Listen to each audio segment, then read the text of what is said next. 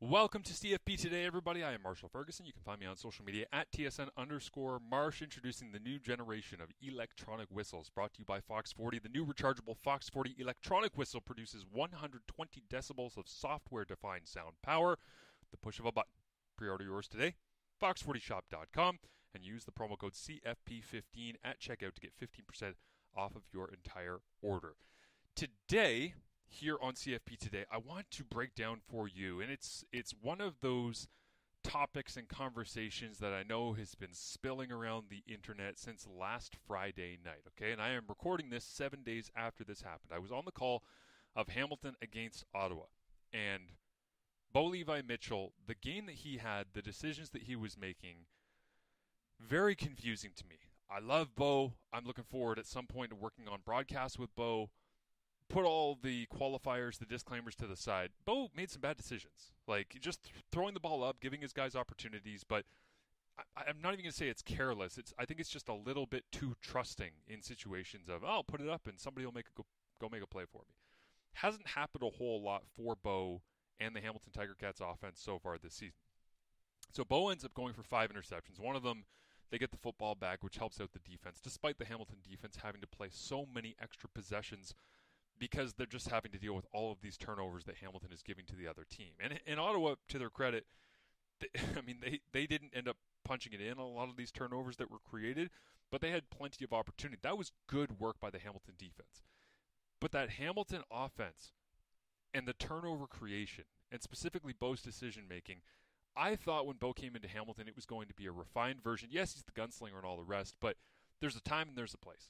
And in week two, where he's playing on the road against the Toronto Argonauts. His first interception that he threw into the end zone was intercepted by Qwan'tez Stiggers.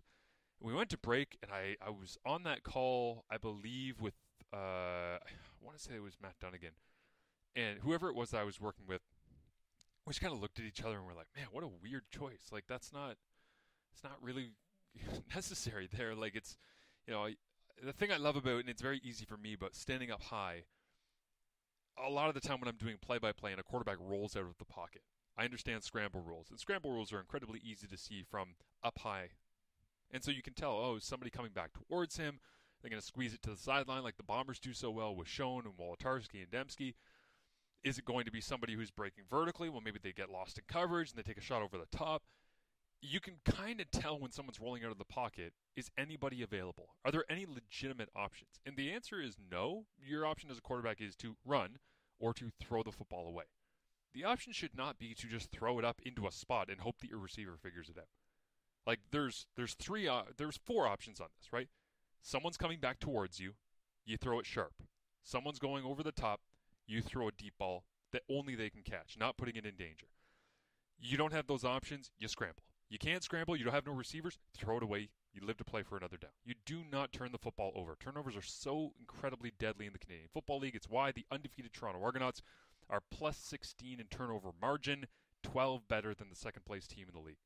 So Bo's decision making in that Ottawa game I found to be incredibly strange, and it kind of leaned in on some of his early season struggles before he went down with the injury, gets hit by Wynton McManus in that week two game, and we all know he comes back from that and throws five interceptions. The crazy thing on this one to me, a couple of things.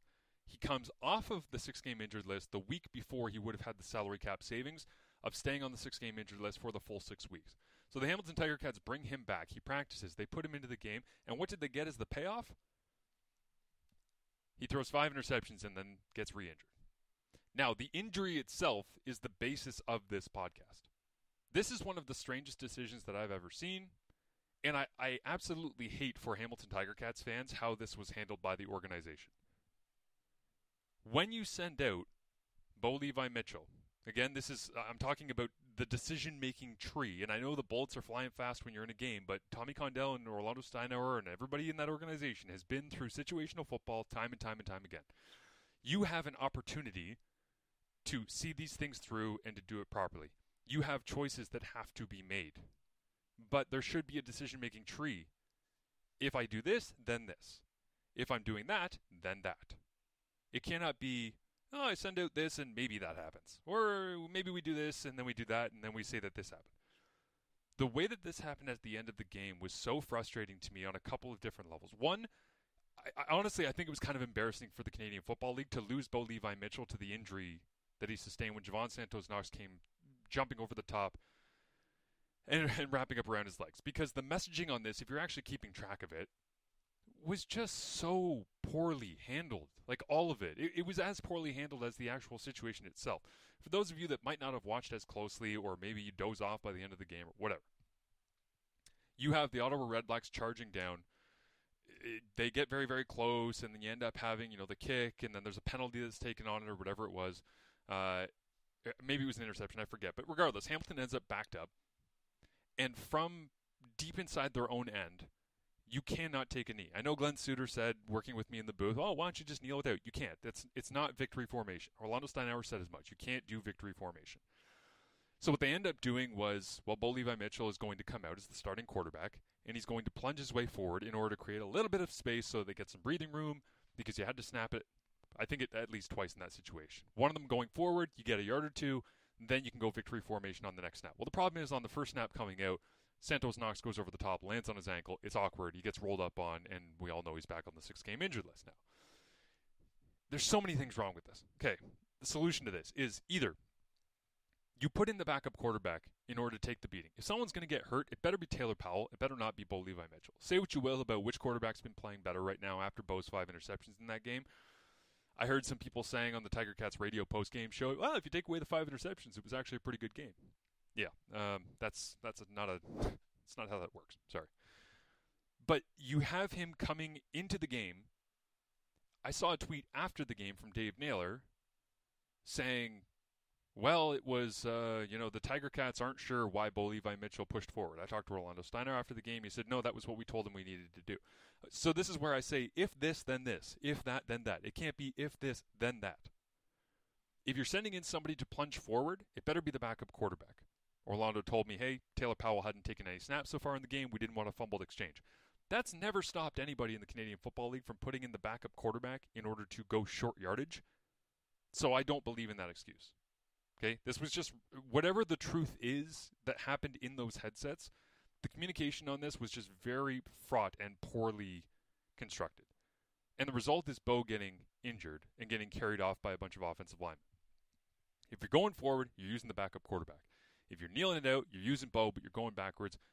It's just you can't say, well, we were trying to go backwards, but then we decided we were going to plunge forwards, and then we kept in the starting quarterback because the backup couldn't come in because that he hadn't taken a snap all game.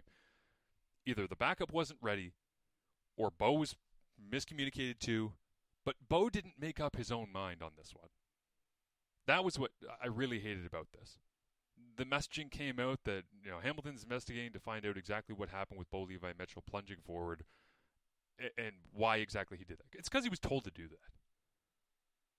It's because he was told to do that, and now he goes on the injured list.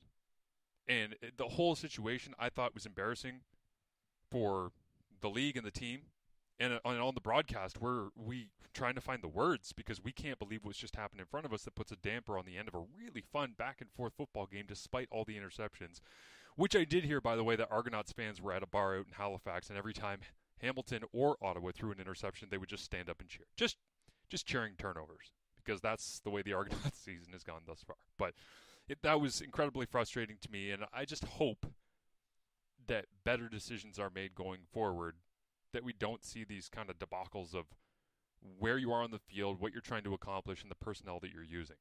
Because um, that one felt fairly straightforward to me.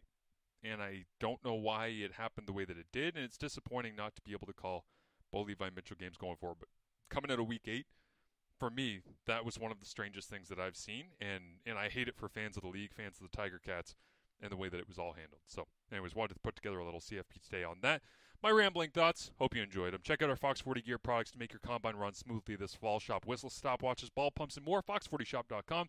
Use the code CFP15 at checkout. And of course, use that promo code 15% off of your order. CFP15 is where you can go uh, in the, uh, the old promo code section. Save a little bit of cash for yourself. Thanks for listening. Have yourselves a great day, and we'll check in tomorrow with you on CFP Today.